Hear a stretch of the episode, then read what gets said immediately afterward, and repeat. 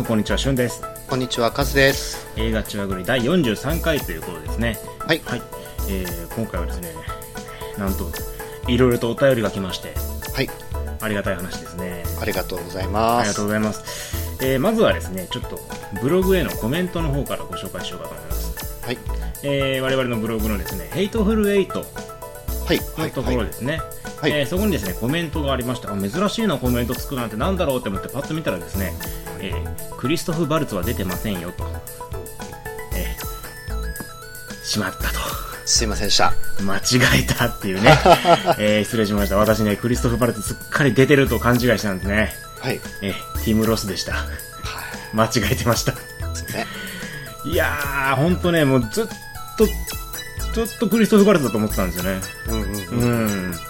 でね、結構いろいろ下調べして紹介したはずなんですけど、こういうところにね、落とし穴があったっていうね。えそうですね。ー、ほんとすいません。すいませんでした。放送中私もあの、出てました。あれ出てましたっけ？みたいなこと言って、あ、出てた、出てたんですね。みたいな。ね、もうちょっとちゃんと調べてからじゃないとダメですね。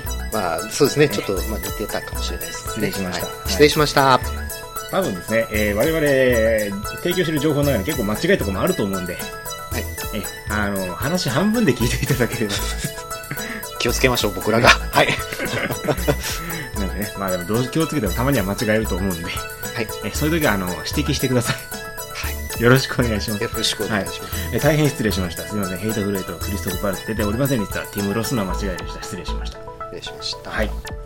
えー、じゃあ続きましてですね、はい。えーメールが2通来ております。はい。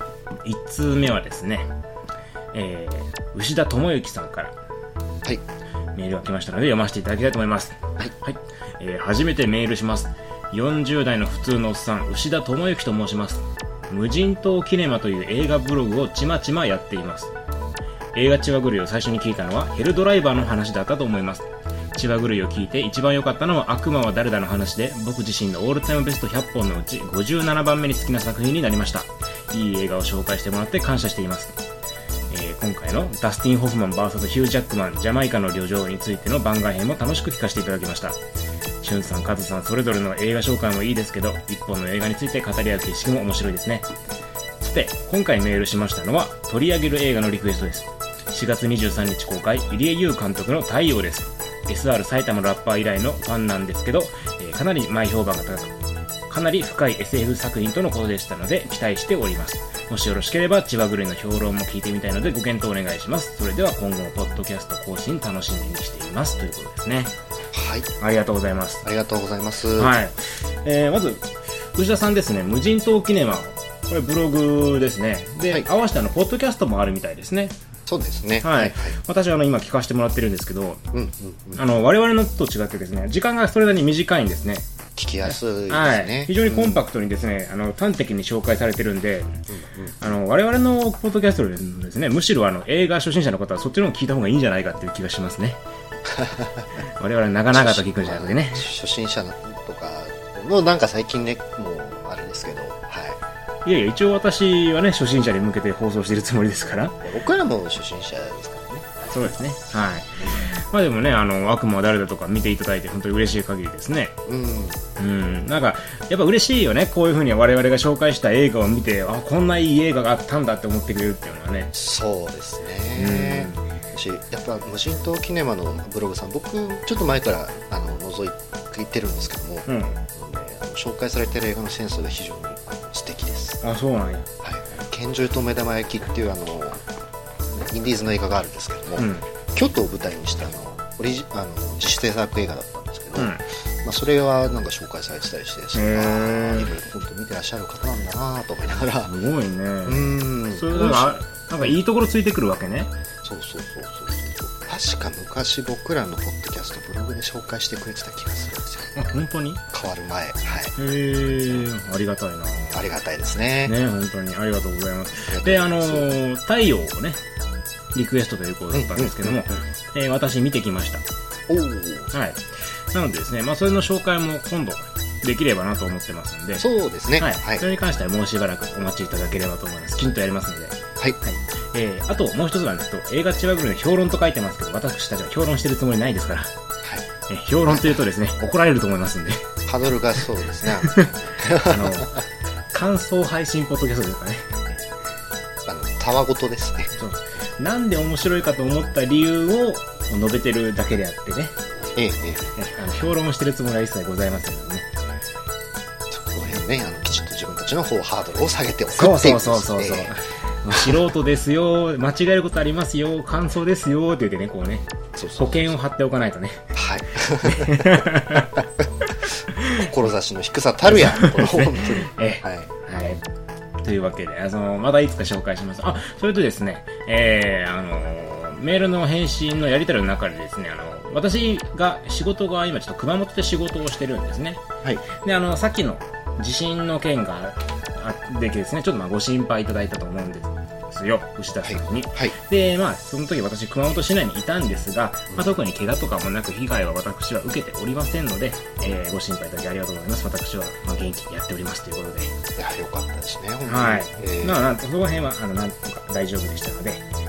これからもよろしくお願いします。よろしくお願いします。はい。はい。というわけでですね、えー、牛田さんありがとうございました。ありがとうございます。はい。ではもう一通ご紹介したいと思います。次はですね、えー、黄色猫さん。以前一度だけ、あのーメール頂戴しましたね。はい。この方からまた、あのメールを頂戴したんですけども、ちょっとですね、あの、長いので一部割愛しながら読ませていただきたいと思います。はいはい。えーしゅんさん、かずさん、こんにちは。ポッドキャスト、ポッドキャスト更新お疲れ様でした。今回のお題、バットマン VS スーパーマンですが、大変興味深く聞かせていただきました。私も4月頭に鑑賞したのですが、見た直後の感想は実はお二人と真逆で、お、結構面白いやんけ、ジャスティスリーグ楽しみや、というものでした。しかし、お二人の感想を聞いてるうちに、そう言われてみれば確かに突っ込みどころ多いよなぁと思い始め、ではなんで自分は肯定派なのかと考えたところ、はたと気づきました。あ、俺、平成仮面、えー平成ライダー映画でこの手の展開に慣れすぎたわと。あの、平成、えーライダーっていうのは平成になってから作られてる仮面ライダーの映画のことみたいですね。はい。で、えー公開は春休み、夏休み、正月休みの3回で、内容はお察しの通り、よっしゃ、砂利とその親目当てに金儲けしちゃろ感バリバリですと。なので正直出来のいい作品は十数年公開されてきた中でも片手で数えるほどしかなく、お祭り企画以上のものにならないのが9割です。本編視聴前提で初見置いてけぼりのストーリー展開、見せ場優先で破綻上との脚本。これって今回のバットマン VS スーパーマンに結構共通してるんじゃないかなと思います。お母さんの名前うんぬんっていうような展開はですね、平成ライダーでは日常茶飯事であり気にしてるとこっちの身が持ちませんと。えーすごいですね。こんな映画があるんですね。なので、なぜ私がバットマン VS スーパーマンをそれほど悪く思っていなかったのか。それはヒーローものに対して無意識にかなりハードルを下げまくったからではないかと思います。ということですね。えー場合によっては、ライダー映画よりひどい出来の漫画、アニメ、原作の実写版日本映画を長年見続けたことから来る反動が無意識にそうしたしたのではないかなと思いますと。で、えーこうなってくるとですね、来年のジャスティスリーグに期待するしかないんですが、原作のアメコミを読んだところ、ザック・スナイダーがこれをやったら今度こそとどめさされるんじゃねえかと不安でいっぱいです。なんとかマーベルとたもとを分かち合,、えー分かち合ったジョン、えージョス・ビー・ドンあたりがやってくれないかなと願うばかりですね。えー長々と乱文失礼いたしました。これからも配信頑張ってください。ということですね。はい。なるほど。すごいですね。あの、ハードルを下げまくって、あれが全然矛盾を感じずになるほどのハードルの下げ方ってすごいですね。あの、ライダーシリーズはね、ちょっと我々全く見てなくてね、平成ライダーになるとちょっと僕わかんないんですよね。多分、俺ら子供の頃は言ってるんやろうけどね、うん僕らは多分あれですね、その昭和ライダーかな。えなんでよ、映画館でやってリアルタイムで見てるのは平成ライダーやろ？あ、違うんかな？うんいや、多分、うんと、僕が最後に見たのは仮面ライダー J なんで、あれ平成ライダーには多分入る。入らないのか。仮面ライダー、クーガからって書いてあがるのかな多分そうだと思う。あ、なるほど。あ、じゃあ我々見てないわけね。うんなるほど。ああ。ね、本当は仮面ライダーシリーズ、ちょっと、そういう風なものはチェックせなあかんかなとか思ってたんやけどね。なんかこのメールを見ると、そんなことないかなっていう。あ、いいかな。なんかね、大人の評判がいいみたいなのが言われてましたよね、当時。うん。なんかでも、そう あの、ね、バットマン対スーパーマンのお母さん云々の展開が日常茶飯事って言われたらね、うん。あれってなっちゃうよね。ライダーはマザコンでいっぱいなのかっていうね、ちょっと心配になってくる。ねえまあね、ネタバレなのでどういう展開かは言えないですけども、ね、あれがね、いっぱいあるとなると、ちょっと仮面ライダーもなかなか見にくい映画なんじゃないかなっていう気がしちゃいますね。まあそうです。まあ、でも完全に子供向けに作ってるのかうーん、ですかね。まあ、見せ場優先っていうことですからね、多分そういう映画なんでしょう。はい見せ場を見るための映画なんですね。うんうんうんなるほどね。だからハードルを下げたからこそ楽しむことができたと。はい。うん。なんかでも、ちょっと申し訳ないですね。我々の話を聞いてつまんないと思えてしまったって。そうですね、もとね。もとはね、面白いって感じたのにね、なんかちょっと、ちょっと申し訳ない気分になっちゃ申しいますね。訳ないです。ねなんか、うん、バットマン VS スーパーマンすごい、結構周りは確かに評判がいいんですよね。あそうなんやぼ僕の周りも結構、いや、あれは面白いよって言ってるんですけど、ういや、なんか完全にちょっとアウェー感がついてて、いや、あれはっていう話ばっかりしてるんで、まあね、そこは抗っていかないとね。ねえ最近、あ、実は面白いんじゃないかっていうね、気がしてきましたよそれはないと思うな いやいや、全然褒めるところがない映画ではないけどもっていうね。あのな何でしょうね、よくできすぎた原作にこう目配せをしすぎたのがよくなかったんじゃないかな。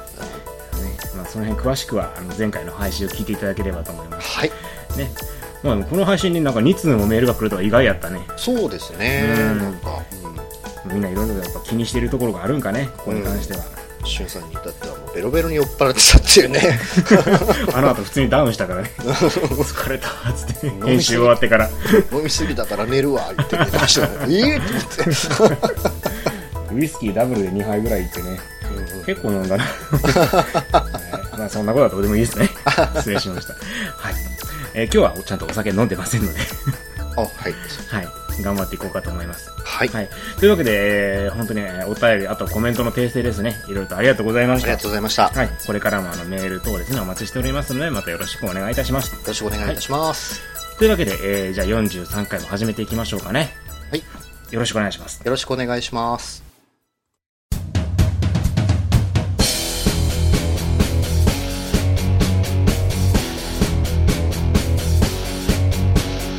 はい。ではですね、まず話題の映画を1本ということなんですけども、今回は2本ですかね。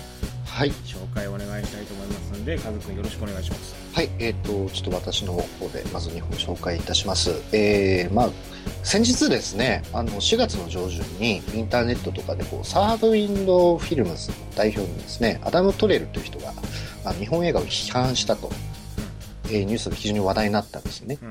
まあ、その人は、まあ、日本映画が大好きだからこそ、今の日本映画はひどいんだと。で、まあ、いろいろ言ってたみたいなんですけども、まあ、それがまあ非常に話題になりまして、いや、でも日本映画頑張っているとうとうなんかこう、ツイッターで論争みたいなのが起きたそうなんです。まあですね、じゃあそういったちょっと流れの中ですね、今回私はちょっと一歩ですね、先へ進んだ、えー邦画を2本紹介していきたいと思います。その中でですね、はい。まず1本目のご紹介をいたします。えー暗殺教室卒業編です。来ましたね。はい、来ましいた。ね、話題の1本じゃないですか。はい、えー、しゅんさんにですね、私がヘイトフルエイトをご了承した復讐としてですね、はい、お前見てこいと。見てこいと、まあ俺前半やったんだから、後半や見てこいと。見てこいと、うんえー先輩やぞと、そうそうそう。ね年上やぞと。年上やぞと、見てこいと。えー、もうブイブイ言われましてですね、あわかりましたと、えー粛々と従って、まあ見に行きましたよ。えーで、まあ、暗殺教室卒業編、えー累計興行収入20億円突破。うん。すごいよね。大ヒットでございますよ。ね本当に。ねねそれだってことはやっぱ面白いから売れてるわけでしょ。そうですね。で、まあ今回ちょっと、私前のやつもちゃんと一応見たんですね。あの後テレビでね。うん、うんうん。テレビかいな。うん。テレビでね。えー金かけるかいな。1800円払ったやつに対して、よう言えるな、それが。いやいや、その分僕はちゃんと卒業編のお金をね、うん払ってましたから。えーで、まあ、まあん前半ね、あの、そっと降りるシーン見てくれました？ああ、見ました。はい。うんそっと降りたでしょ？もうちょっとね、あの、もうちょい飛んでた。あ、ちょっと飛んでたか。うん。もう30センチぐらい、ちゃん、30センチ飛んでたから、ごめん。あれはね、誇張しすぎたかな？そう、言い過ぎ言い過ぎ。ああ、ごめんなさい。失礼しました。30センチ飛んでたみたいです。ポンって音がしましたから。はい。ええ はい失礼しましたね。えでですね、はい、えっ、と、まあ、えーメディアミックスにも非常に今回の作品成功したそうでですね、うんまあ、コミックの、まあ、連載の進み具合と、まあ、シンクロさせてったということで、そうなんよねフジテレビやったねと。うんえーまあ、これでね、まあ、これからこういう映画また増えていきますでしょう。はい。うんまあ、一応ですね、ちょっとストーリーを、えっ、と、他からちょっと、えー、借用させていただいたので、ちょっとそこをまず最初読み上げていきます。はいえっ、と、1年後に地球を破壊すると宣言しながら、えー中学校の落ちこぼれ学級3年 E 組の担任となった、えー、コロ先生ですね。えー、コロ先生、えー今回の、まあ、あの、黄色の、なんか、よくわかんないやつですね。はい。で、政府からコロ先生のせ、えー暗殺依頼を受けた生徒たち、新学期を迎え暗殺のタイムリミットが迫る中、同じクラスの楓が、えー暗殺者としての正体を明かす。えーそれを受け、コロ先生は自らの過去を振り返るが、えーその告白は生徒たちに動揺をもたらしていくということでした。まあ、あの今回の、今回のというか、この暗殺教室の話の肝は、やっぱコロ先生の正体なわけですよね。はいまあ、今回それが明かされていくわけです。えまあ、この辺の話はちょっと後にしたいんですけどね、まずこの映画がですね、本当にまあ一歩進んでるなと思ったのはですね、まあ、巷に溢れ返るですね、バリアフリー映画として、まず一歩先に進んだと思います。えまあ、バリアフリー映画ってどういうことかというと、あのよくね、副音声映画って言われることがあるじゃないですか。うん。うん俺語り、うん。えー状況説明、えー自身の心情変化、うまあ、これがいわゆる副音声映画という言われてるゆえんなんですけどもん、全部口で説明するそうそうそうそうねんそうそう。いや、俺、俺はあの時そう思ってて、こう思って、こう思って、だからこういうことをしたんで、あの後これがこういうことになって、こういう風にななってね、みたいな物語ですね。まあ今回もですね、きっちり説明してくれます。さすがえーこれはですね、もう副音声映画としてのツボはしっかりと押さえてくれてますね。うんうんああ、ありがたいです。えー劇場中何回か様子見したんですけども、あの話の筋からですねちゃんと、えー遅れることなく最後までですね、うん。あのちゃんと波に乗って見ることができました。これはね本当素晴らしいですよ。うんなるほどね。で今回はですねやっぱねこの暗殺教室って子供向けの映画じゃないですかほとんどね。うんまあまあまあそうやね。中高生たちがよく見に来るよね。うんうん。でまあ劇場で見た時にあのやっぱり親子連れ。あうん。で本当にちっちゃい子。あそうなんもう小学1年生とかはい入学前ぐらいの子供が結構いっぱいいてですね、うんまあ、やっぱコロ先生の名前がすごいですけどね、はい、あのコロコロ先生のビジュアルに惹かれてですね、まあ、来てたんだと思うんです。ね、そういう子たちすごい楽しんでたんですよ。うん、っていうのはやっぱりこの子たちがですねその副音声によってちゃんとこう物語から外れて集中して見ることができたと。で今回この副音声プラスで一歩先に進んだっていうところはですねうん。あのこの映画ちゃんと今回はあのちょっとプラスの副賞映画です。副賞映画。副賞映画です。ほう。えーまあ、副賞ですね。なんで、例えばですね、あの、何回かあったんですけども、あの、まあ、この薬が完成すれば、コロ先生は助かりますっていう、あの、AI の子が言うんですね。うん。ただその AI の子が喋った後にですね、それを聞いてた、えー、楓っていう女の子がですね、この薬が完成すれば、コロ先生は助かるのねって言ってくれる。なるほどき聞き逃した人に優しいわけですね優しいです。ちゃんと復唱してくれるんですよ。これはね、優しいですよ。優しいねよくわかる。うんうんそうかと。これはもうね、本当に、僕が気づいた段階で3箇所ぐらいあったんで、えー集中して見てればですね、多分もっともっといっぱいあったんじゃないかなと。なるほどね重要なシーン聞き逃したらねあの子供たち分かんなくなっちゃうわかんなくななっちゃいますからね。うん、2回言わないとなそうそうそう。僕もちょっと最近集中力なんか疲れてってないんですけどね。あのうんそういう大人にも安心です。なるほえどなんで小さいお子様連れにも安全ですと。うんうんうんで、この映画はですね、さらにこう、お子様だけでなくですね、それを連れてきたお父さんにも非常に親切です。うんうんどういうことかというと、この映画とってもスケベです。あそうなんや。はい。へえええ。あの、原作僕もちらっと読んだの、ちらっとさーっと読んだんですけど、うん。まあこの先生が、自体がね、ちょっとこう、スケベっていう設定じゃないですか。うん。あの、まあ、すごい、まあ、恐ろしい登場人物だけれども、あの、スケベなことで、ちょっとこう人間性っていうかね、親近感があるというか。う。ん。なので、映画でもこれは当然必要じゃないですか。うんでね、この映画ってやっぱ原作が21巻あるんですかね。それぐらいやったかなまあまだ全部出てないけどねああ、そっかそっか。うんうんまあ、でも、まあ、それだけ膨大な原作をですね、映画2本に収めると。まあ、当然カットするシーンは多いでしょう。まあ、その中でもですね、このスケベなシーンはちゃんと6シーンほどしっかり抑えてますね。ロ 6? え多くないえそうなんですよ。21巻を、まあ、240分にまとめる中でちゃんと6シーンほど抑えてくれてますね。6シーンもあるんや。へはい。はいはいはい。ええまあでですね、このスケベなシーンがですね、時に大人向けの非常に色悪的な面があってですね、えー、そうなん？ええちょっと私もですね、びっくりしたんですけども、まあ、これはですね、ちょっとまあある原因があると思うんですけどね、ええまあその例を、例えな、例を説明しながら話していくんですけども、まああの、あこの映画の中で学園祭がまず出てくるんですね。うん、で、まあ、学園祭ってなるとですね、まあ、人がその学校に多く集まってくるから、こう、黒先生の注意をそらせると。うんうんだから、まあ、黒先生を生徒たちがこう、殺しやすくなるんじゃねえかみたいなね。まあ、それで行われるんですけど、えー学園祭本番ですね。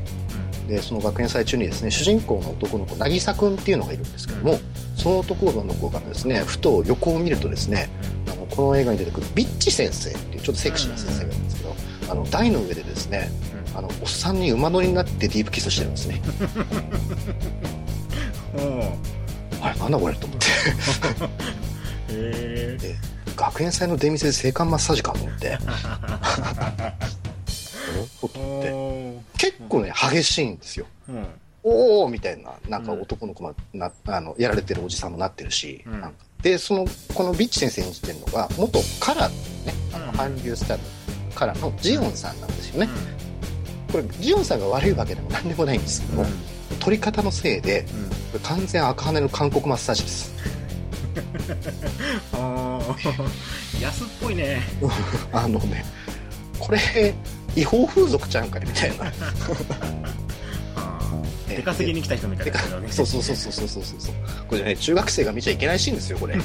えうんーで、まあ、このおじさんを演じてるのが、まあ、フジテレビのカルベアナウンサーなんですね。あの、彼アナウンサーカラーにディープキスされてるの？そうそうそうそうそうそう。あの、ね、なんか、お父さん、ダメよ、と思って。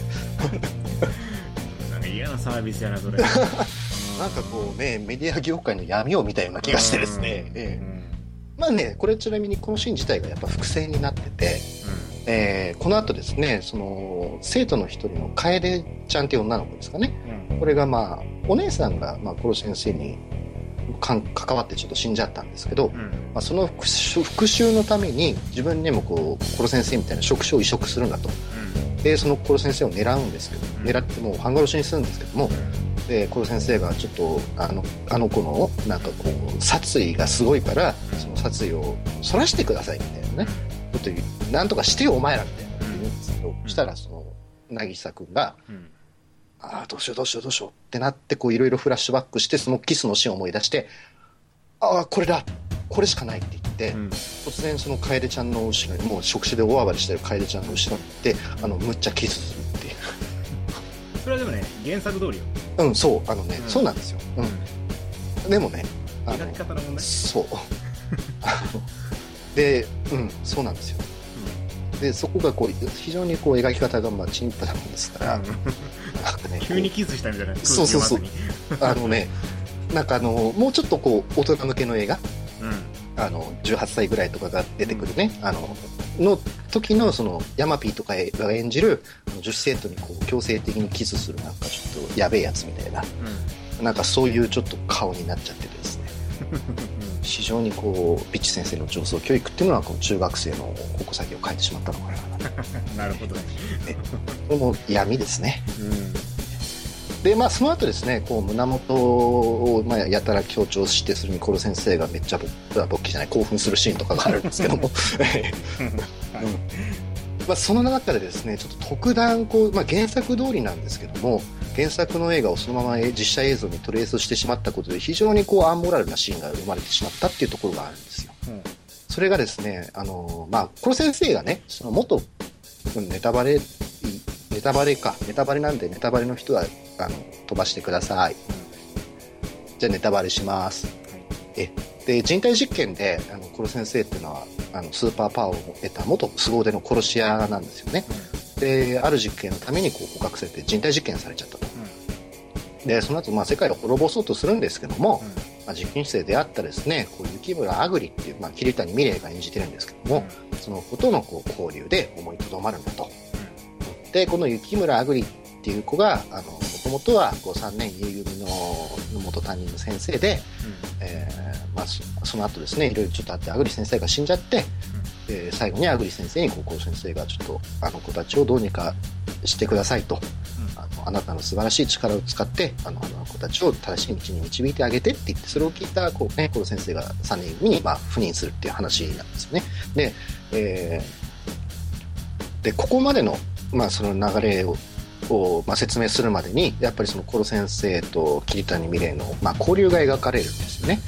でこの、まあ、コロ先生を演じてるのが二宮君なんですよ、人間の時のね。うん。あのでまあ、実験室に、まあ、コロ先生が閉じ込められてて、で、まあ、桐谷美玲が、まあ、ガラス越しに、まあ、実験対象ですからね、あのコミュニケーションを取るシーンが延々と続くんですけども、で、まあ、クリスマス前なんですかね、あの、桐谷美玲がですね、白衣の下に、こう、ちょっと見てみて、みたいなの来て、なんだろうと思ったら、バーっていきなり脱いで、おう脱いだと思ったら、まあ、下にこう、サンタのコスプレをしてるんですよ。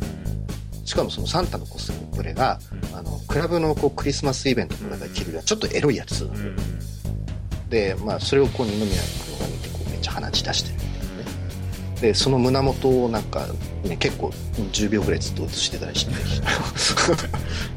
たまらんねえと思いながら見てたんですけど、いいシーンだいいシーンなんですよ。うん。まあ、で、で、話し出してる中で、こう、二宮君を見て、こう、ちょっと、ふふんみたいな、こう、するっていう、ちょっと、ガラス越しの我慢プレイみたいなね、非常にこう、やらしいな、と思いながら見てたんですけど、で、まあ、実写、えー漫画でもありますよね。うんね。で、でですね、漫画通り、こう実験室なんで、やっぱ監視がついてるんですよ。で、監視してるのがですね、なんとそのアグリのフィアンセね。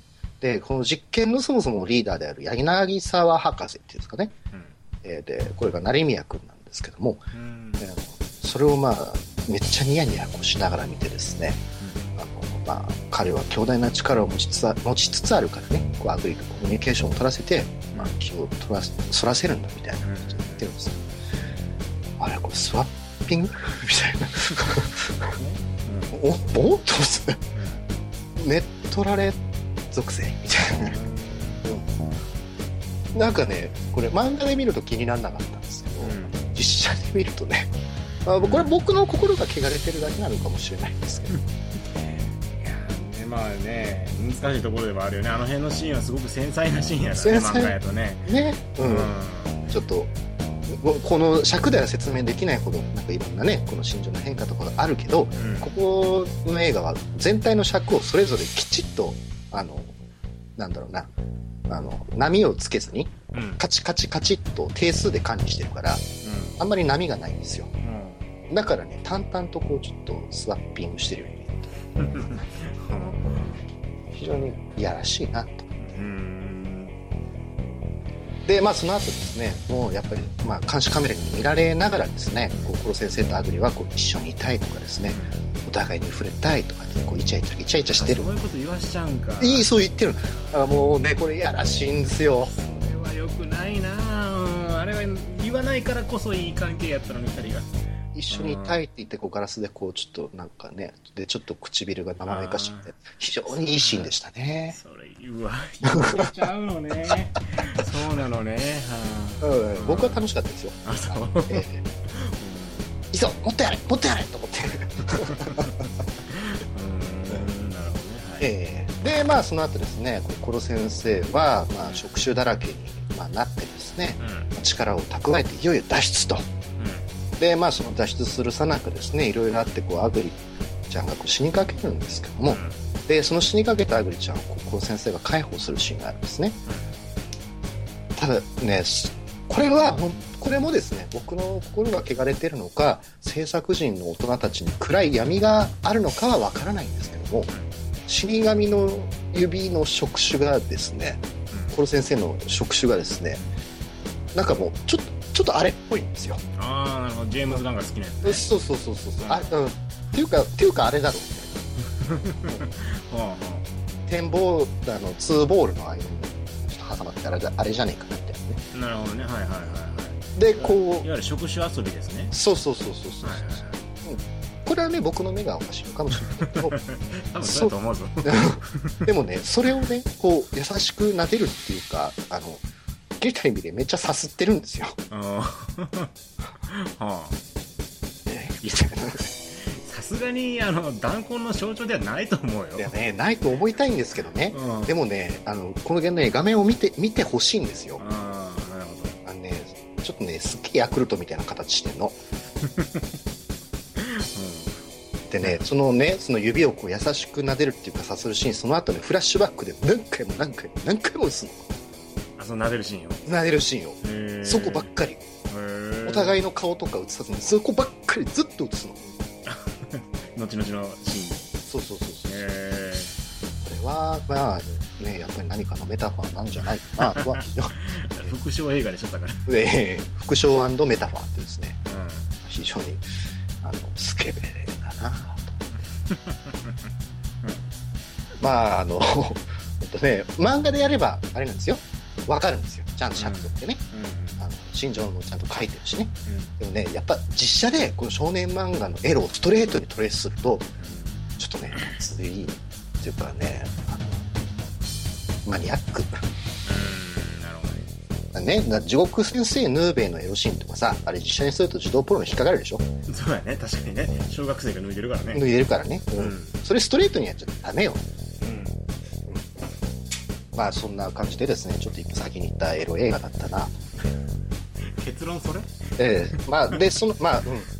その本当にそれだけですね。あのスケベな、えいい映画だったなと思いますえ最後にですねあと渚君が、まあ、ポロ先生に憧れて教師になるんですけど、え赴任先でですねえー渚君が「殺す」っていう言葉ほど僕らを前向きにしてくれる言葉はないって言って終わるんですよサイコパスじゃねえかよって怖い怖いと思って。そこだけ取っちゃうとそうだよね。そうそうそうそう。なんで非常になんかこうエロくて怖い映画でしたね。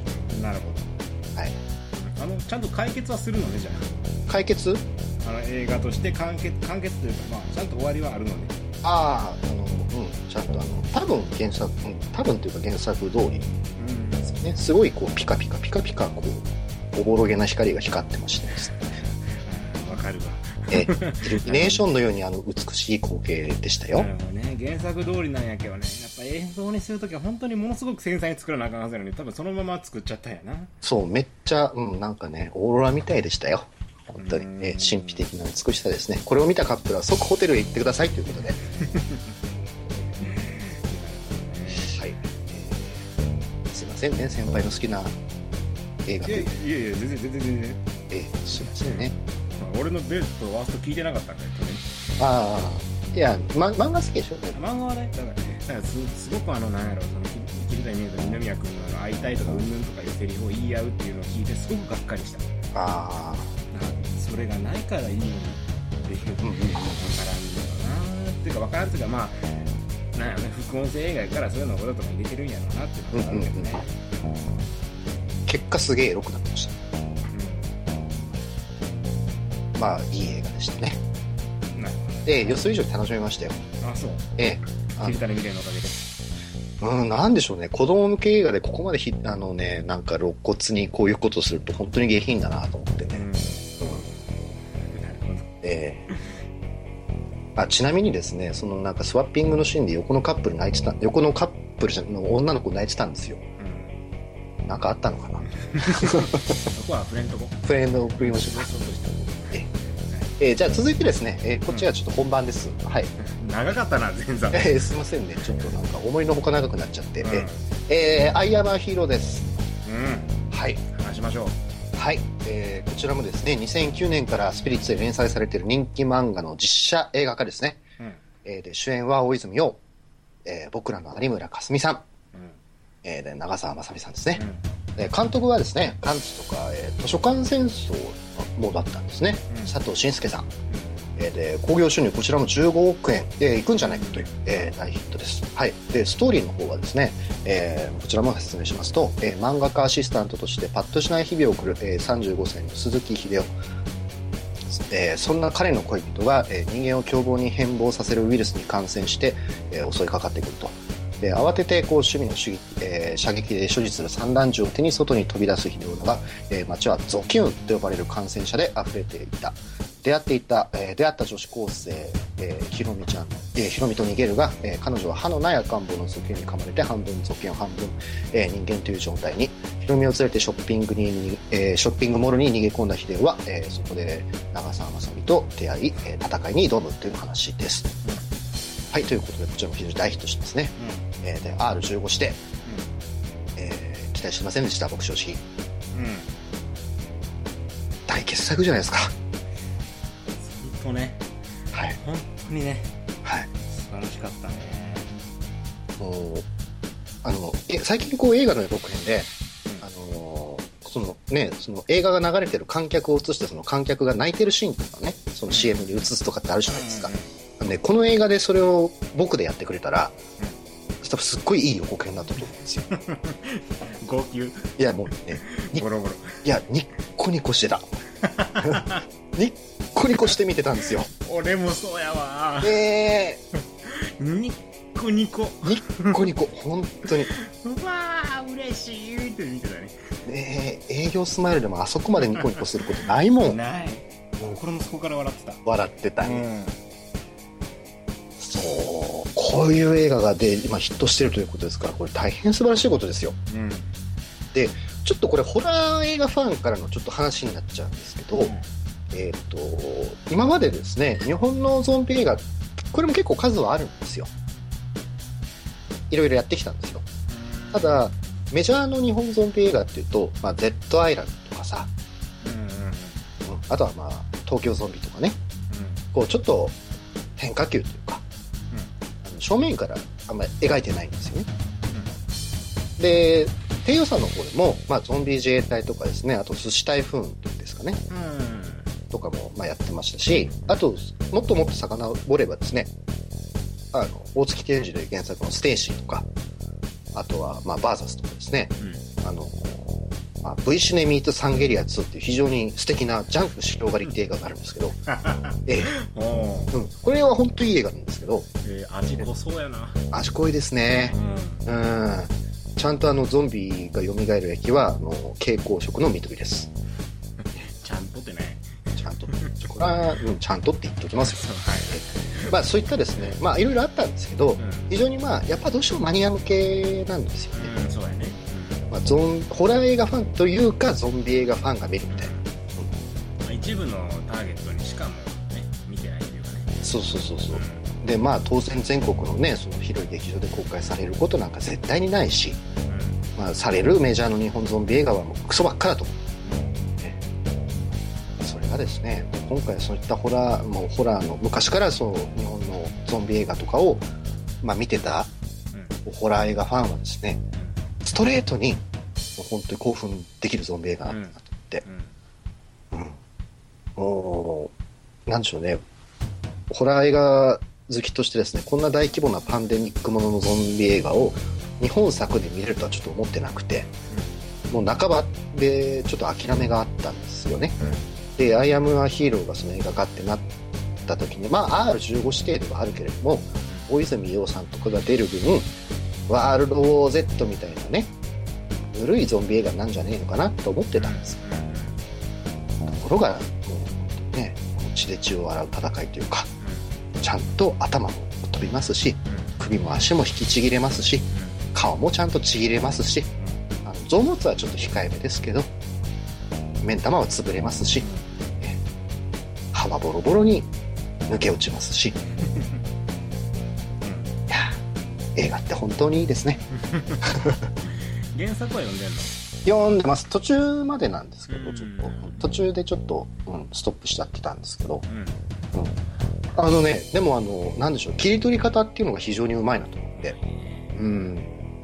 全然この、結構後半はもう全然違う話なんですけど、うん。で、冒頭のね、ところも、あの、本当にあの、秀夫がそのパニックに巻き込まれる、巻き込まれるんじゃねえかなっていうところで漫画の一巻は終わるぐらいのペースだったんですけども、そこも結構バッサリカットしてくれてるんですよ。ね。うん、本当に非常に一本の映画として非常に見やすかったです。ババッサリカットしてるんやけどもその一巻のなんであの一巻があんなに引きずったかっていう理由をちゃんと分かって映画化してる感じはしたけどね、うんうんおそらく多分一巻があんなに長一巻の最後でようやく、まあ、初めてドキュンが出てくるよねあれね、うんうんうん。でなんで俺はあんな展開にしたかっていうとその日常が徐々に崩壊していってるっていうその怖さを描くためやってるんじゃないかなと思うんやけどうん。それを短い時間であってもちゃんと描いてくれてる。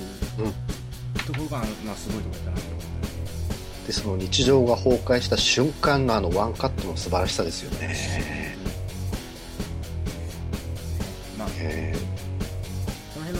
語り合いに関しては今度ねあのまたちょっとネタバレありでこの映画に関してはね収録を別に撮ろうかと思ってるんで、えそれまでにねちょっとこれを聞いた人はぜひともちょっと見てきてほしいですね。そうですね。うん。えちょっとこれは本当にあの熱く語り合いたいね。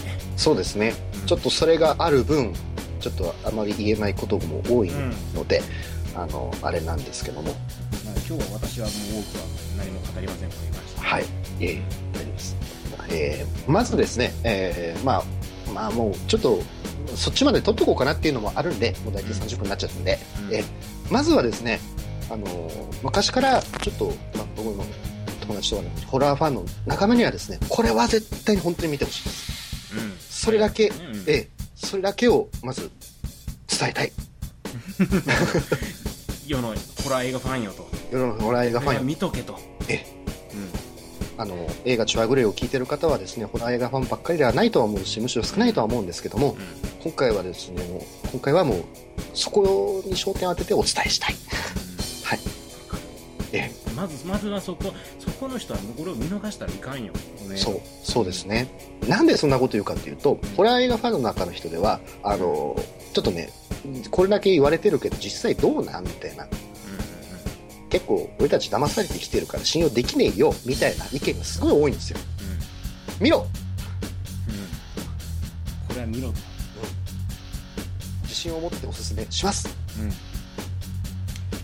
ん。でもホラー映画ファンじゃない人に俺は勧めたいけどね、そうですね。うん、というのも演出がものすごくうまい。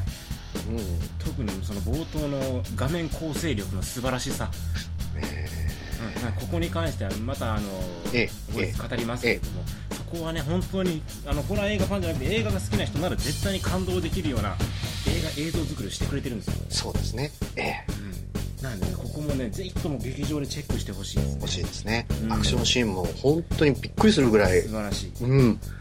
なんか日本で撮れないから韓国でセット作って撮ったんだそうですね。ううん。んなるほどね。銃もあの韓国なんで実銃使ったそうです。へえあの猟銃は本物だそうですよ。あほとんど。そうなん妥協してない。この映画は本当に妥協せずにゾンビ映画を撮ってくれたっていうこのそうですね。うん。まあ、そしてまあとにかく本当そしてさあと最後のカットのかっこよさですね。確認してもらわないとね。人間ドラマの作り方うまいよね。そうですね。あうのん。多少やっぱり気になるところは、まあ、あるけどもでも関係ないぐらいとにかくシーンシワンシーンワンシーンが素晴らしいですよね、でねこれはねこれをね高校生に見てほしいそうですね。っていうのもちょっとこの映画他の高校生が CM を見て見に行く例えば、まあ、さっきの暗殺教室みたいな風にものすごく全部をセリフで説明する分かりやすい映画じゃないのよね。まあそうですね、うん、た例えば最あ、まあ、まあこれは後でこ、まあ、今度話せばいいけどだからそういうところがあるから多分見に来た子たちはこの映画が何を言いたいとしてるかとか多分ちょっと分かんないと思うよ、そうかなそうかうん、っていうのも俺が映画館に終わった後高校生たちがうん、うん長澤まさみと有村架純は可愛かったからそれだけが救いだねって言ってたんやこのう映画。であとはなあと他にも「えこれなんだまだ続編続くんだ」みたいなね。まだとまだ終わんないんだこの映画たりする、まあ、子たちが多かったんよあ完結しななんだよ。パンで、うん、そうかそういうことか。はいはいはい。まだこの映画終わらないんだみたいなことを言う人がいてあそうじゃないんだと。こう映画っていうのはこういう終わり方があったりとかこういう風なメッセージがあるんだよ。こういう風な表現方法があるんだよってことを分かってほしいんよね俺はこの映画とかを見てなんなんとか分かってほしいうんうんうんうん。ででこういう有村架純とか大泉洋とか長澤まさみでこうね一人をよ高校生を呼ぶような要素がいっぱいあるから、うん。ぜひそれにつられて来てあのびっくりしてほしい。そうですね。嘘ってなってほしい。でこういう映画があるこういうふうな映画の楽しみ方があるんだとこういう映画が存在するんだっていうことをちょっと分かってほしいなと思うなこれは。うんうんうんうんだからね高校生と見に来てほしいのよね。そうですね。これを聞いてる高校生がいるかはちょっと分からんけどちょっとねあの周りの高校にいる人は勧めてほしい。ぜひ、そうですね。なんかあの、大泉洋さんが、どなんかのラジオに出てた時に、確か大泉洋さんが言ってたと思うんですけども、この映画がヒットすれば、日本映画のできることの幅はすごく増えるって言ってまし絶対そうた。うん。絶対にそうやと思うね。うんももしねこれが大ヒットすればね絶対あのワールド・ウォー・ゼットのようなことは起こらないと思うそうですね。まずは、まあ、見ていただきたいですね。そうですね。はい。はいまた今度詳しく語りますはい。言いたいこといっぱいありますので、そっちでやりましょう。はいはい。